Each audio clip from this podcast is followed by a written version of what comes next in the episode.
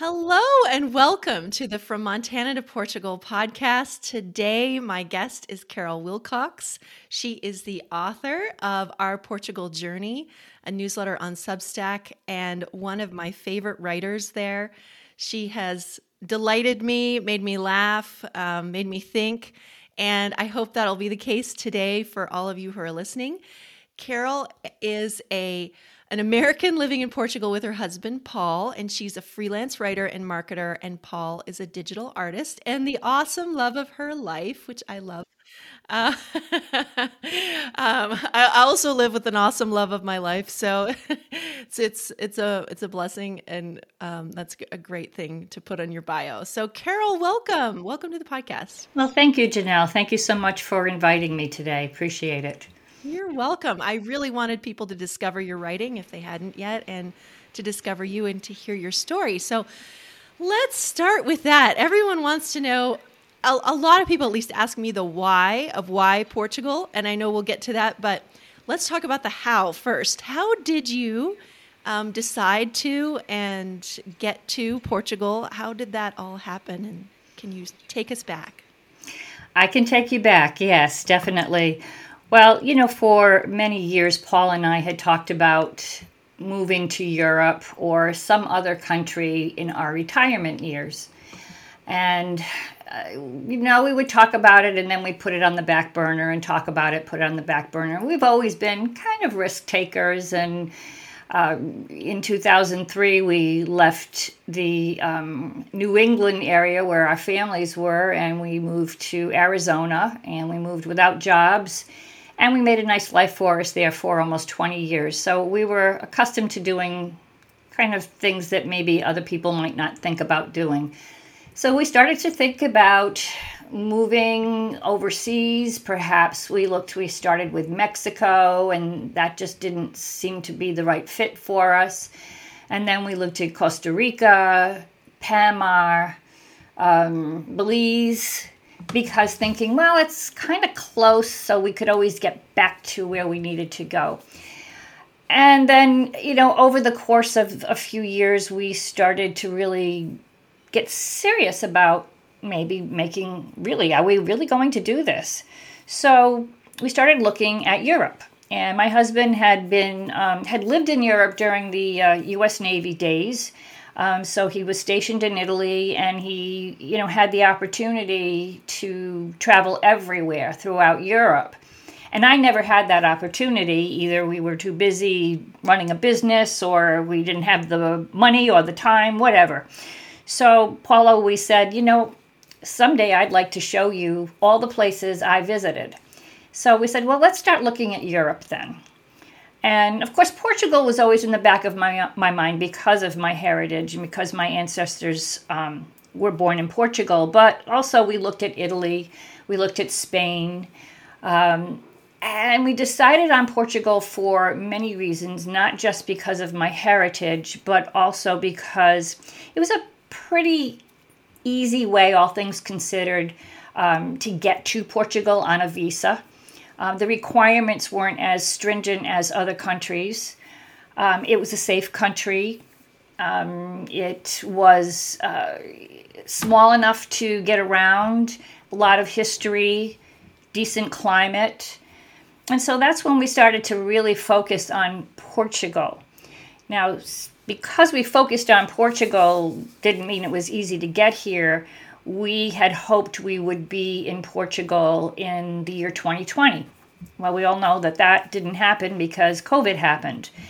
And we still were putting it off a little bit. We weren't really 100%. In 2019, in December, my husband's brother passed away, and he died suddenly skiing down a mountain in New Hampshire, had a massive heart attack. He did pass away, and he was skiing down a mountain in New Hampshire and had a massive heart attack and immediately died. And I think at that point, we were looking at each other saying, what are we waiting for? So we put our house on the market in early 2020, and it sold fairly quickly. And then we thought, okay, let's make plans to move to Portugal. And then, you know, COVID was rampant, and it wasn't going away like we were hoping it would go away. And so we thought, well, we really don't want to be in a country we don't know anything about during a lockdown. So we rented a house and really started buckling down on how we're going to get to Portugal.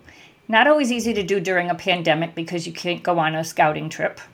And, you know, a lot of services weren't available, but we made it work. I'm good at research and I'm good at connecting with people. And we were finally able to start the process for D7 visa, which is a passive income visa. And I guess it was January of 2021. So about a year after we really wanted to be in Portugal. And it took us quite a few months to get our paperwork together, our bank account, our fiscal numbers, and finding a place to live remotely. So lots of videos at 3:00 in the morning because there was a big time difference, so I think 8 hours. And, you know, going through apartments and trying to figure out whether this will work for us short term, what will happen. Well, we got all that done, and we had our appointments with VFS in San Francisco, and that's the clearinghouse for people in Arizona to go to present their paperwork for a visa. And about 6 weeks later, we were accepted, and now it was time to really go and get going. So we just about finished with our lease. We had gone month to month for a little while.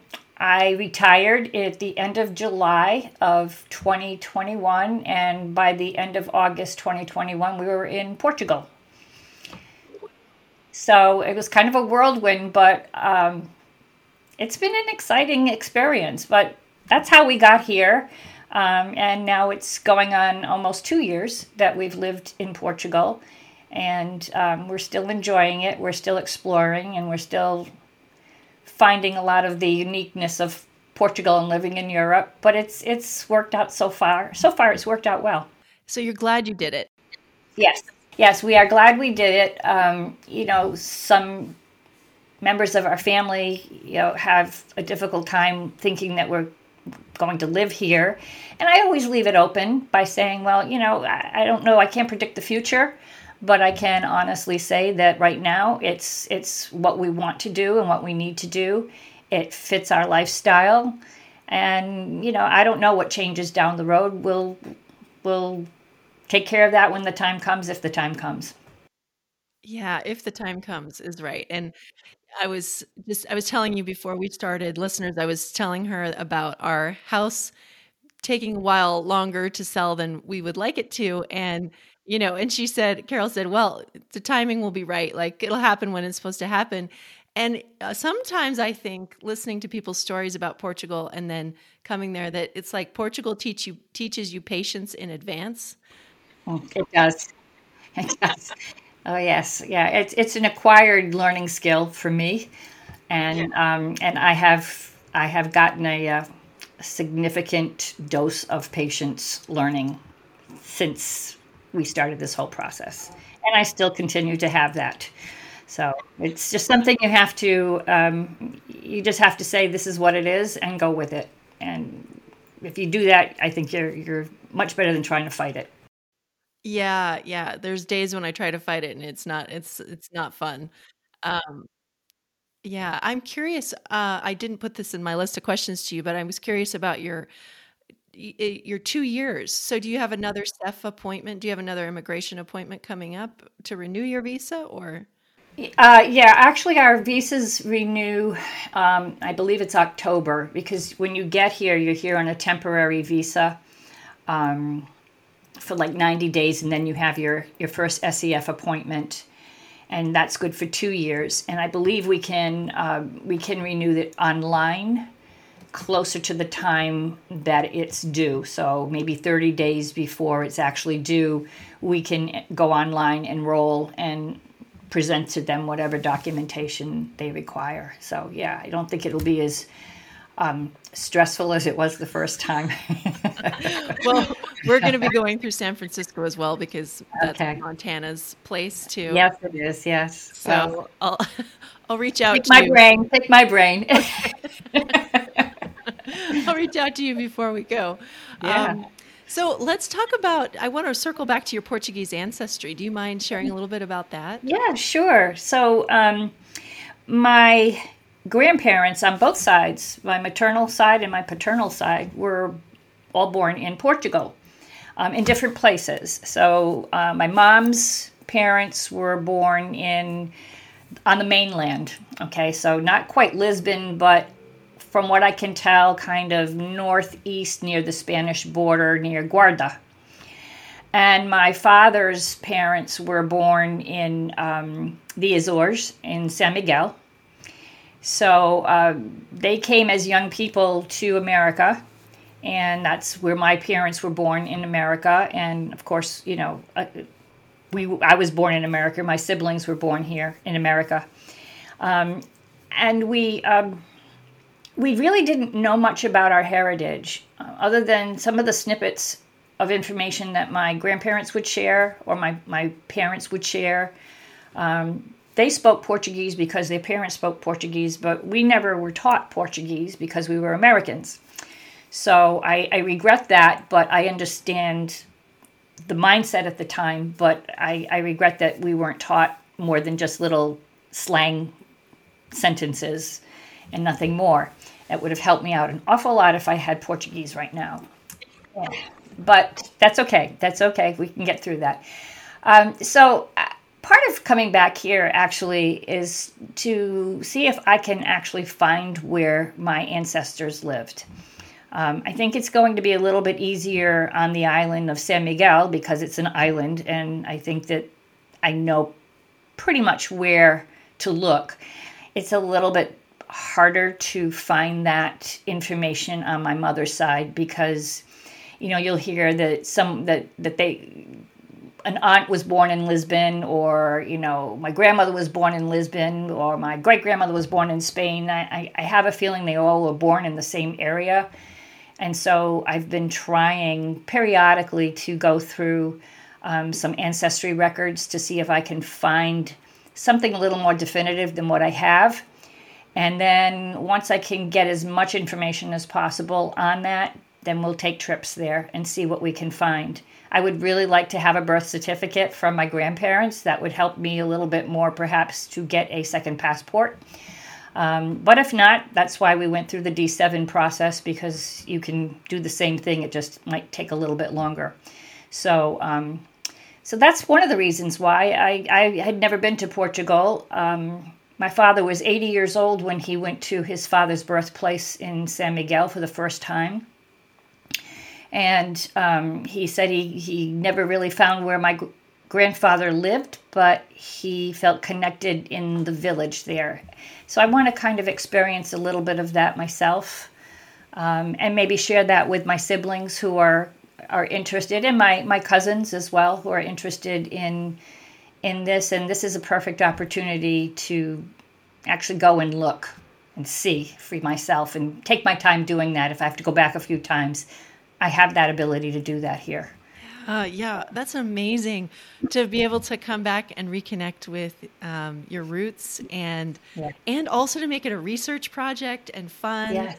So you can go explore different places. I mean, and I think I probably have relatives in these areas. I just don't know. You know, when my grandparents left Portugal, they were in touch with their families, but, you know, we're talking about the early 1900s. There was no internet. There was no, you know, it was letters. And, you know, they were trying to establish their lives in a new country as immigrants. And I also think that that's an interesting thing for me is, you know, I'm an immigrant. I'm going back to the country of my ancestry as an immigrant. And so I appreciate a little bit more the frustrations and the challenges that my grandparents went through to come to the United States for what they felt was a better opportunity. I sense that now even more so, and have such an appreciation for their courage, because it does take a lot of courage to uproot yourself and move to another country where you really don't know too many people, and you don't speak the language, and you don't know how things are going to go, no matter how much you research and how many resources are now available to you. It doesn't always, I have such an appreciation for their courage to come to the United States and do what they did. Yeah, I do too. I find it fascinating. And just even researching moving to Portugal, I've been thinking about that too, because my ancestors came from Europe as well. And my dad was just telling me the other day that my grandfather went to, like, he came to the United States and he went back to Denmark, got his bride married and brought her over here. And I just thought about it. I'm like, wow, what a journey. That's all on ship and train. Yes, there's no flights. Yes. I mean, no. It took weeks or maybe months. I don't even know. I mean, I've seen my grandmother's names and my grandfather's names on the manifests coming into Ellis Island, and I just think of that type of a journey and how exhausting it must have been to be on a boat for I don't know how long to get to some place that you don't even know if you can make it there. I mean, it's quite a lot of courage. They, and sight unseen almost. I mean, I'm assuming, they didn't really have photographs, and it was just a verbal description of what this place would be like.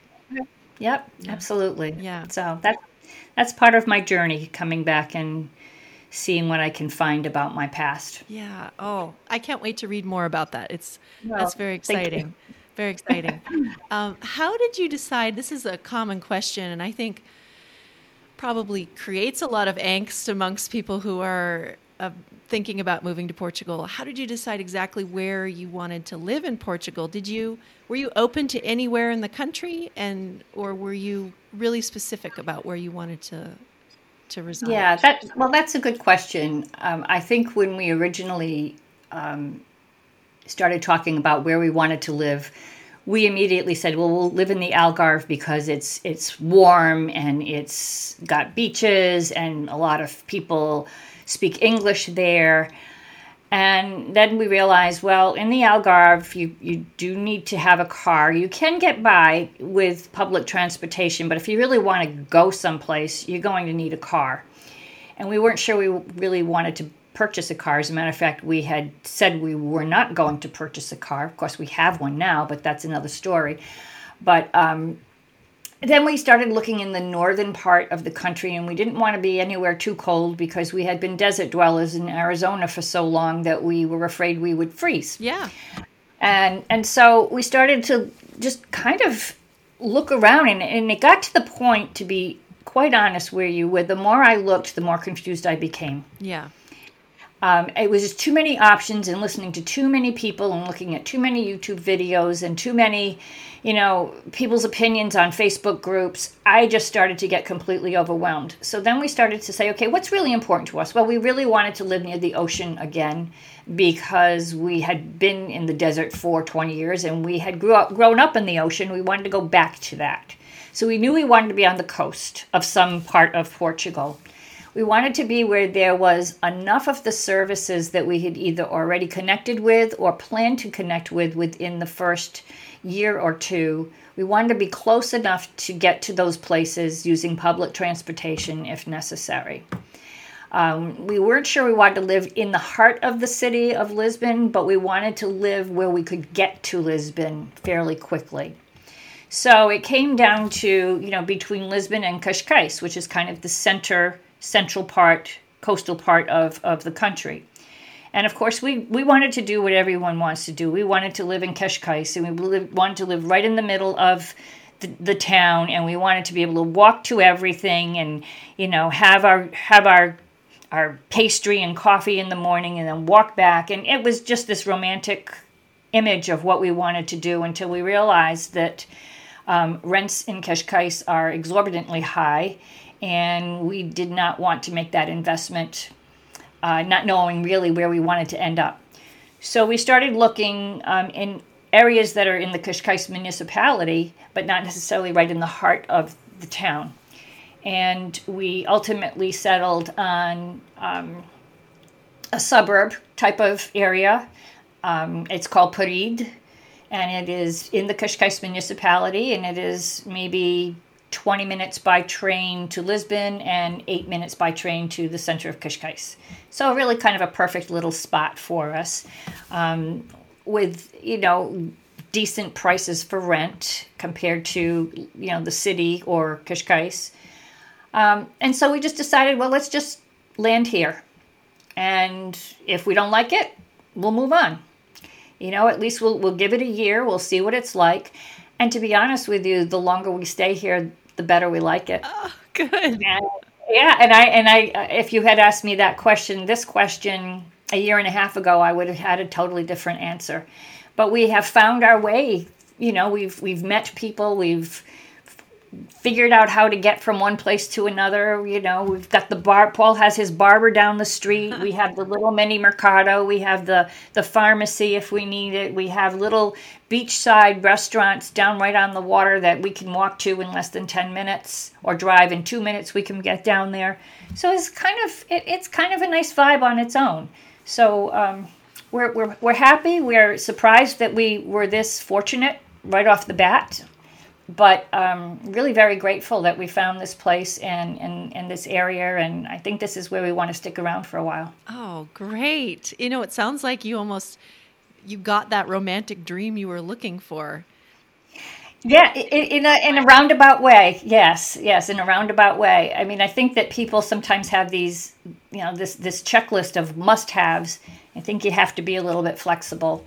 And we decided to be flexible, but it's worked out well for us. Yeah, and now you finally taught me how to pronounce Cascais. Cascais? Cascais. Yeah. Cascais. Yes. It took me about a year to. Yeah. I listened to the speaker on the train. They tell you every stop, and they tell you the names, and it's important, you know, Portuguese, and so it's Cascais. I said, okay, Cascais. So we keep saying that until we got it right. So, yeah, that's kind of what it is, I think. I wish you all could see Carol's face as she says it. It's so good. Well, anyone who's from Portugal listening to your podcast, I'm sorry if I messed that up. But it's better than other people's versions that I've heard. Well, Doug and I joke that you just add an SH to everything in. We do, pretty much. Yeah. then you'll sound Portuguese. We're learning, and it's. Yeah. So what have been some of the best parts of your move thus far? What are some of the highlights? Oh, the highlights. Okay, well, we get to wake up every day and see the ocean, and that to me is. Just pinch me. This is just really awesome. You know, after living for nearly 20 years in Arizona, this is a very welcome change for us. And we very often, almost every day, watch the cruise ships come in and out of the port of Lisbon from our window. And that just, we haven't gotten tired of that. You know, I can be in another part of the apartment and Paul say, cruise ship coming in. And, you know, we just go and look at the cruise ship. I know it sounds corny, but it's a nice feeling to be able to see that and to smell the ocean air and to hear the seagulls and the waves and sometimes the storms. It's kind of refreshing. So we've enjoyed that. We've met so many interesting people from diverse backgrounds. And we feel that this experience alone has enriched our lives tremendously. And many of the folks have become our friends, which is a bonus for us and a joy to have, you know, these people be our friends in a foreign country like this. And we're meeting Portuguese people as well. So it's not just expats, because I know that's what people ask. And everyone is just been a joy to get to know. So that's been a great experience. For a small country, Portugal has a lot of places to explore. And I never realized that it would be so diverse. You can be in a city, you can be in a village, you can be down a narrow street and hope your car makes it through, you can be in a big highway, you can be up in the mountains, you can be by the ocean, you can be inland in wine country. It's just a very diverse, small little country, and, you know, we've only scratched the surface of exploring it. Yeah, you've only scratched the surface. Yeah. And also the history. And I love being surrounded by the history. Sometimes if I we're walking down like a little narrow street in Lisbon, or if I'm walking on some stone steps in a church, I sometimes just get this feeling that, you know, did my ancestors walk on these same pieces of pavement? Did they, were they here? I sometimes get that feeling. And it's just a really peaceful feeling of knowing that, you know, this history has been here for many generations. My ancestors lived here. I know many other people have come through here. It's just, if you stop and really think about it, you have a lot to appreciate. And so that's been a really, really fun part of living in Portugal. You know, it sounds like the views and the history and the people have all combined to be a really great experience for you in terms of the highlight. It has. It's really been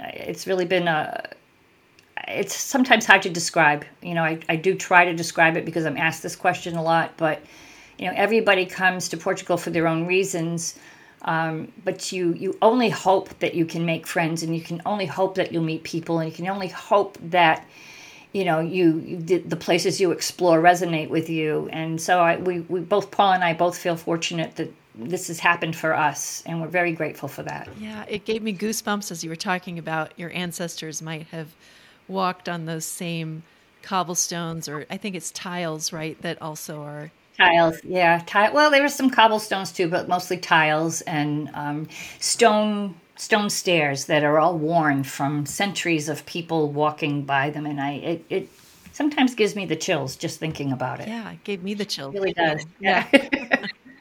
And I actually don't like to ask about the negative side, but I think it's good if people have a sense of like, what's been the most challenging? What's been the worst? If you had to describe the times that have been the hardest for you? Well, I guess maybe, you know, it hasn't been that bad. And I know that some people will say, well, you know, I've heard it's horrible. I heard, you know, you wait in line for something to have a service taken care of or whatever. It hasn't been that difficult for us. I'm not sure why. We did have people help us to do these things. Maybe that's why I didn't feel that we needed to frustrate ourselves any more than necessary. But, you know, we have a few small things, and they're really petty things if you think about it. But small annoyances, like, you know, we've having to learn to navigate through the uneven tile sidewalks. Paul and I hold hands a lot, and people go, that's just so romantic. Look at that old couple, you know, they're holding hands. And it's like, no, it's because we don't want to fall, and we're helping each other not to fall. Really, that's what it's nice to hold hands, but let's face it, it's because we don't want to fall. So that's been kind of an interesting experience. And also, I've learned, I'm a shoe person, so I've always had lots of really stylish shoes, and now I have lots of really stylish sneakers.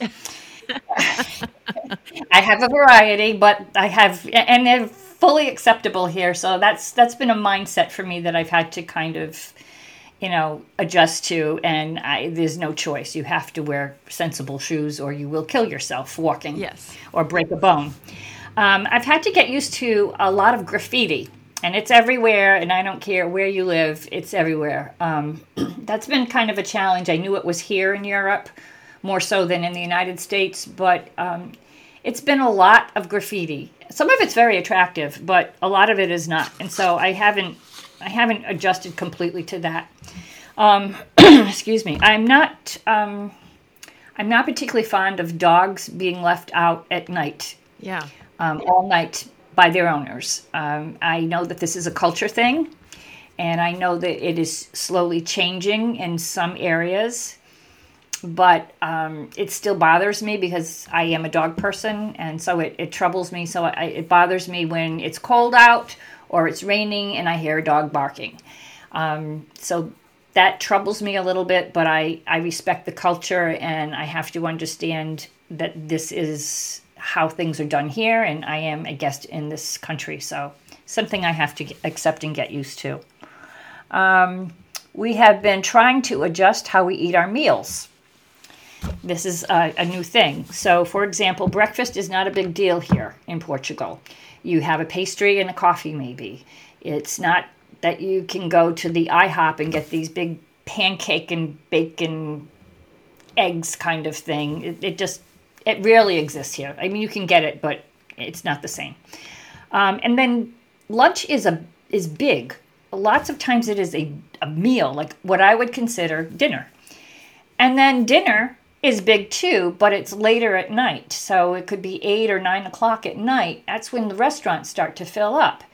And that's been a bit of a challenge for our diets, but we're learning to eat later and kind of do what the Portuguese do. So I'm not there yet. I can't say that we're there 100% or that we ever will be, but we are making the effort to embrace that type of lifestyle. But really, there's really not a lot of bad things that have happened to us that I can say, oh, you know, beware of this or beware of that. I think if you do your research, whether you read blogs or you hire someone to help you, or you just, do YouTube videos, whatever you need, whatever books you have, whatever you need. If you do your research and connect with the right people to help you navigate your journey, your chances of having some very negative experience are going to be minimized. And I think that's what we've tried to do. There have been days where there's been challenges. One of my upcoming posts is about the most frustrating part of Portuguese bureaucracy that we have experienced with our driver's licenses. But that's I explained how that happened and why I was frustrated. So we have those bumps in the road, but you have those bumps in the road wherever you live. Oh, yeah, for sure. And I still think... you can have cultural differences within the U.S. I'm also a dog person. And here where I live, there's a lot of people who like to have dogs, and they are older and they don't walk. So they have trained their dogs to run behind their vehicle because we have a place. We live in a real rural area, so they'll honk their horn and the dog will jump in the back. And so far in the 6 years that I've moved back here, no one's dog has gotten hurt or this. I haven't seen any accidents, but it just used to really bother me when I would see it, and sure. Then I would just have to say, okay, this isn't. I moved back here. Like this is their thing. Yes. Yeah. Yeah. Judgy about it, Yeah, you have to kind of roll with it. You really do. Yeah. You really have to. But yeah. That's funny. So you recently wrote an article about why some people decide to leave Portugal, some Americans or other immigrants, mm-hmm. And whether that actually counts as failure. I thought that was such a great essay topic, and I'm curious about what you might have to say to our listeners about quote-unquote failure and leaving Portugal and what some people's reasons are around that. Sure. And that was basically, I had been reading a post in one of the Facebook groups, and someone had said they were leaving Portugal for specific reasons of their own, and they didn't need to go into the details, but it was, retirement plans had changed, whatever that was. And she was basically asking for help with getting rid of some of her things that she didn't want to take back with her to the United States. And so many people were like, well, why are you leaving? We want to know because we don't want to fail that way. And I started to think about that. And I was like, is that really failure, or is that just a change? And so I pondered on that for a while, because I think that sometimes, and I can only speak from my experiences as an American, if you're not successful, you're a failure. I mean, there's just two ways of it. It's sometimes you don't realize that your failures are your learning experiences. No one wants to admit that because everyone wants to be a success. So I think our mindsets in the United States in particular is that, if it doesn't go right, you failed. And so my argument is, I don't consider that a failure. There are a million reasons why you want to move to Portugal, and there are a million reasons why you might want to leave. Most people, from what I've been told, who are Americans, who move to Portugal actually only live here for a little while and then either move to another country or they move back home. And it could be that they missed their kids, or, you know, finances didn't work out the way they thought, or there was an illness in the family, or their jobs dried up and they needed to go back. You know, they missed the grandkids, whatever it was, or they couldn't deal with bureaucracy in Portugal or the language. There's any number of reasons. My advice to people is, you know, moving to Portugal isn't just a change of address. It's a change of mindset. Mm. And so if you have a good mindset and you know that there's going to be changes, you're not going to be a failure, even if you decide to return back. I think the people who struggle the most with staying in Portugal longer term than a year or two are the people who perhaps envisioned their life duplicated in another country the same way. So the people who might feel that they can't let go of their lives and their stuff in the United States and move to someplace different and experience that. I think those people are the ones who perhaps might struggle a little bit more. In my own experience, speaking with a lot of subscribers who ask me these questions, I can almost tell you those are the people who are probably not going to stay in the country. And then I think that, but regardless of why, it is not failure. I just consider it another learning curve. And most people that you know, probably, Janelle, and certainly that I know back in the United States, my family and my friends would never think of doing this. Oh, yeah. They would never think of doing it. And we've had so many people say, well, you're so brave, or we could never do this. Well, you can. You could do it if you put your mind to it, if you want to do it. If you don't want to do it, that's okay, too. But think about the people who do it. And even if it doesn't work out, you did it. You did something that a lot of people only envy and only wish they could.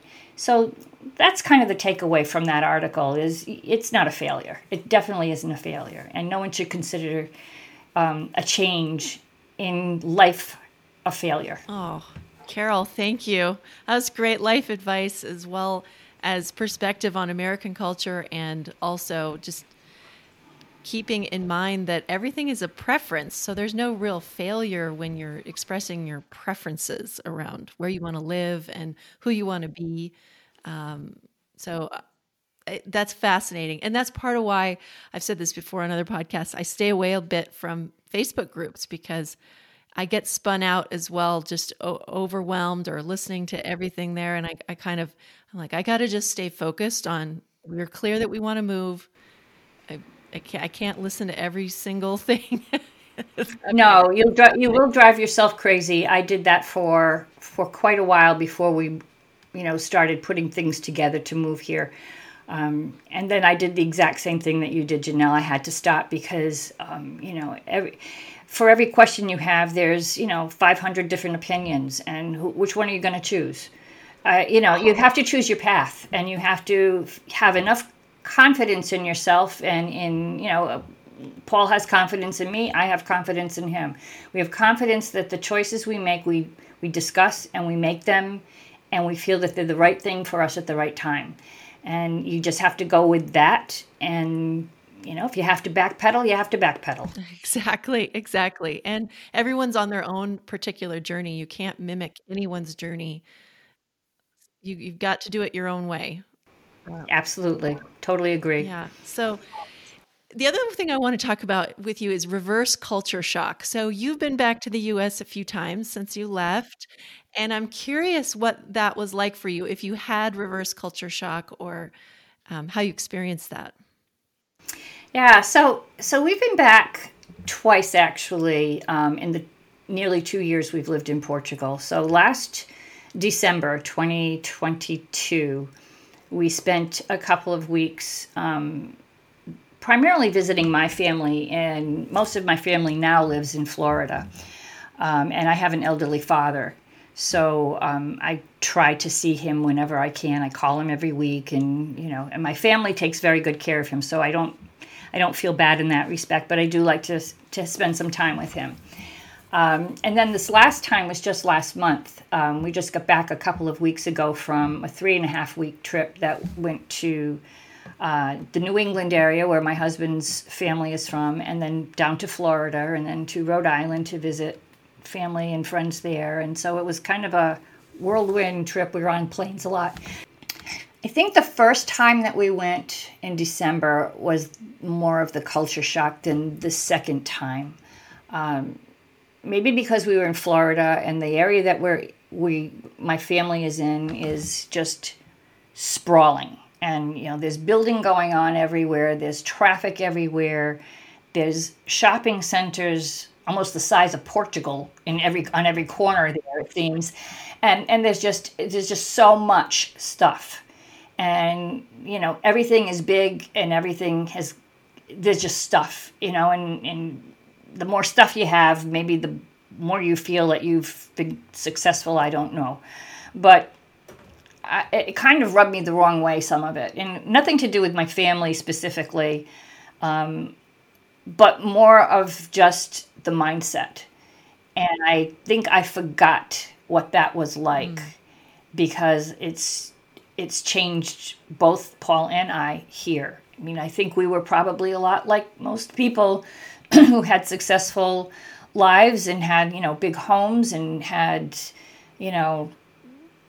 everything they needed at the, you know, you go down the street and you go to that CVS, you can go to that TJ Maxx, you can go to here, you can go to there, and it's right there on your fingertips, and you don't have to think about planning the day or finding a place to park, because it's just wherever you go, there it is. It's everything's there. So I really thought about the excess and how we didn't really need that so much now. And I was a little surprised that we really don't need all that, do we? And so that surprised me. The prices of things surprised me. I knew it was expensive, but it's really expensive. And we spent more money, I think, on groceries if we were eating in, food and wine if we were dining out, than we spent on the whole plane fare.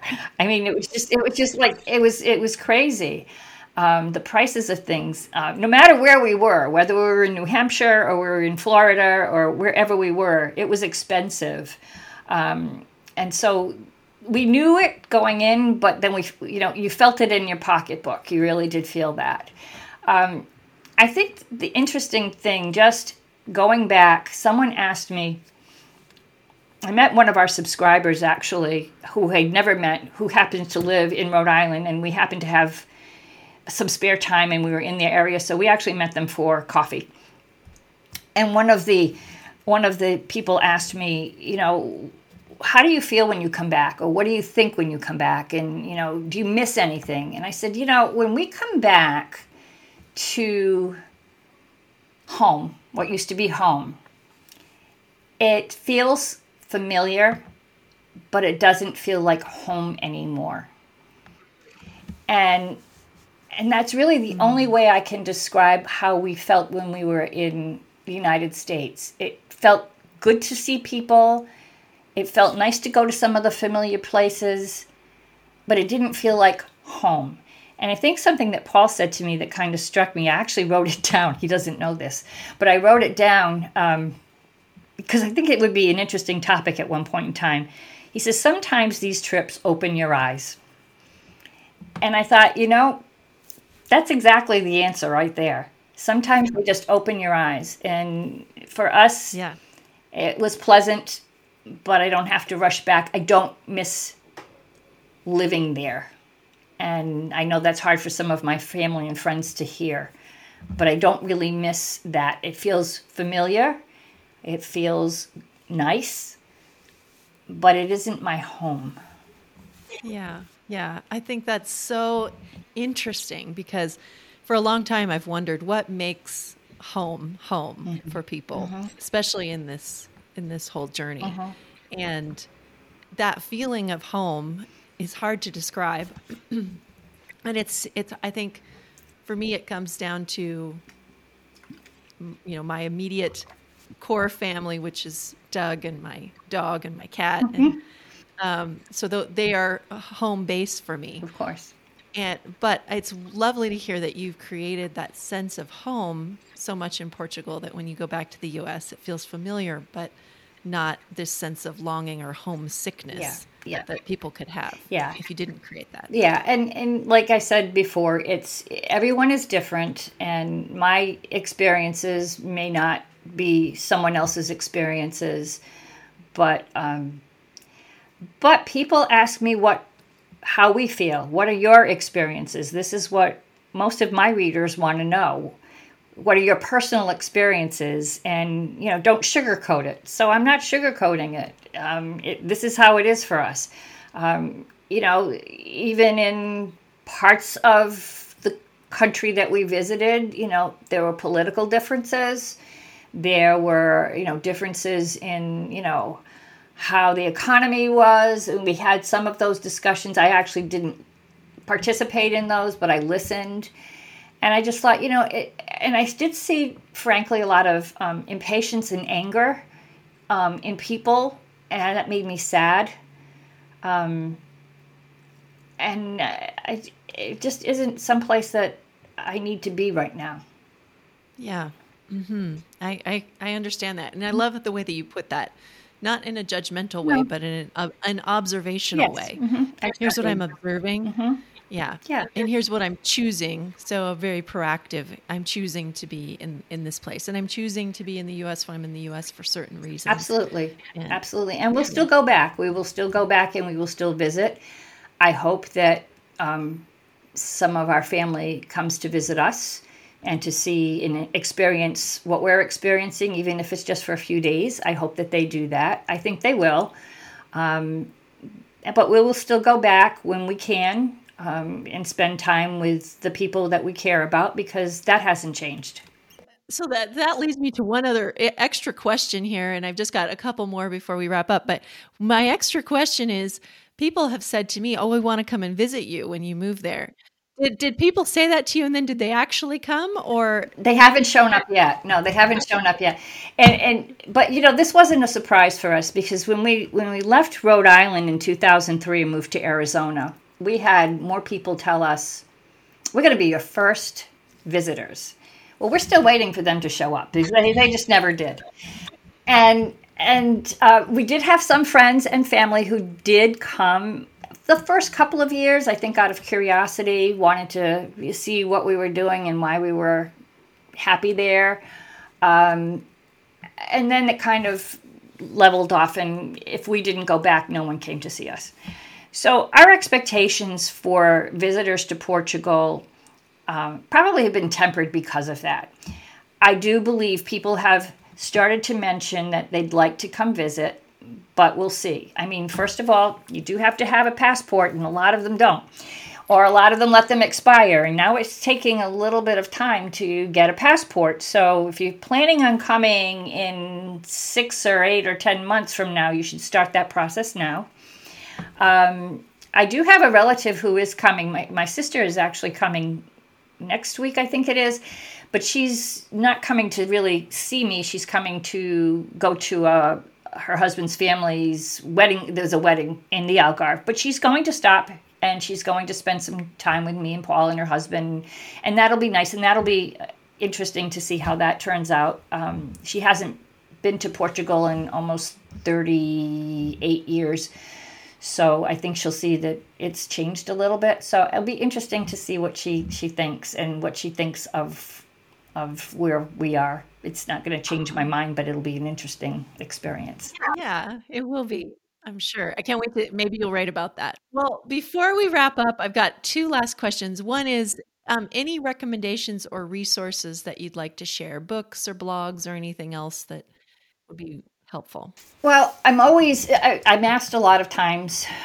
People can get in touch with me through my blog. I pretty much leave all my contact information. There's different ways to get in touch with me. You can email me, you can WhatsApp me. As long as you don't spam me, then I won't be happy. There's or through the contact part of the blog, you can leave a comment. So I usually get a lot of people asking me for specific types of referrals or resources. If I have them, I'm happy to provide them. If I don't have them, I can sometimes maybe point them in the right direction. A couple of blogs that I do like that you may be familiar with, I hope you are. If not, you should check them out, is Expat in Portugal. Mm-hmm. And that's written by Nancy Whiteman. She also happens to be a friend.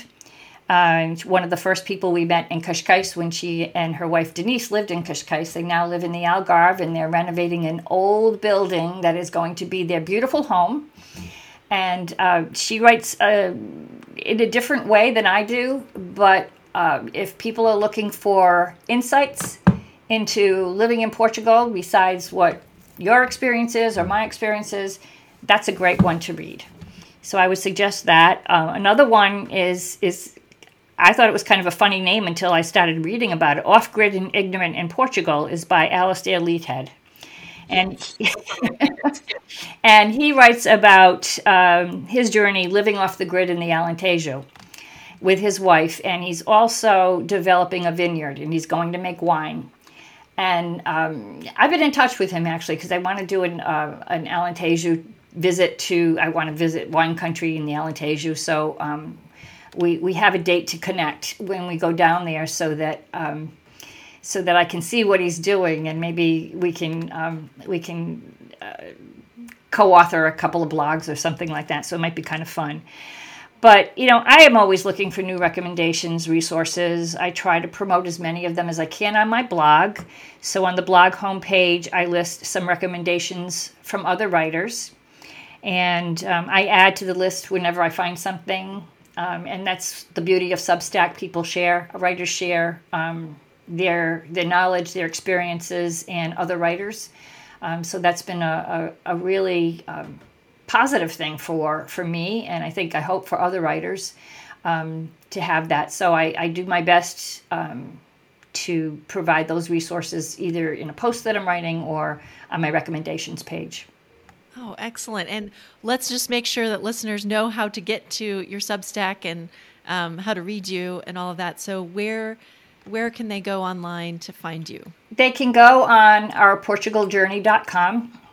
That takes you to the Substack page. I think the way Substack has it, sometimes you have to click that you don't want to subscribe, so you can read it first before you subscribe. I'm not exactly sure how that works, but... I'm on social media. I'm on Instagram. I am on Facebook. People find me usually word of mouth, to be honest with you. I don't do a lot of advertising. The best way probably would be portugaljourney.com. Go on to Substack and look under, the topic of travel, because I think that's one of the topics I'm under, or Portugal, and you should find me there. Everyone go find her. It's a fun... I love Substack. It's been so fun to write there and to do this podcast there and to meet people.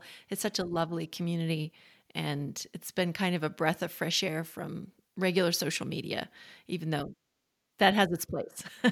Yeah, it has its place, but yes, I do enjoy Substack as well, and I think it's a great platform for all different kinds of writing, and that's what I like about it. So excellent. Well. Thank you so much, Carol, for your time and your wisdom and all your recommendations and your writing. Stick around. I'm going to end the podcast and just thank listeners. Listeners, if you want more, you can come to my Substack as well. It's janelleholden.substack.com. From Montana to Portugal. I'll be glad to. And feel free to leave a comment on this. I'll tag Carol in case she wants to see any of the comments that come through as well. So stick around, Carol, and I'm going to just wrap up. And thanks, everybody.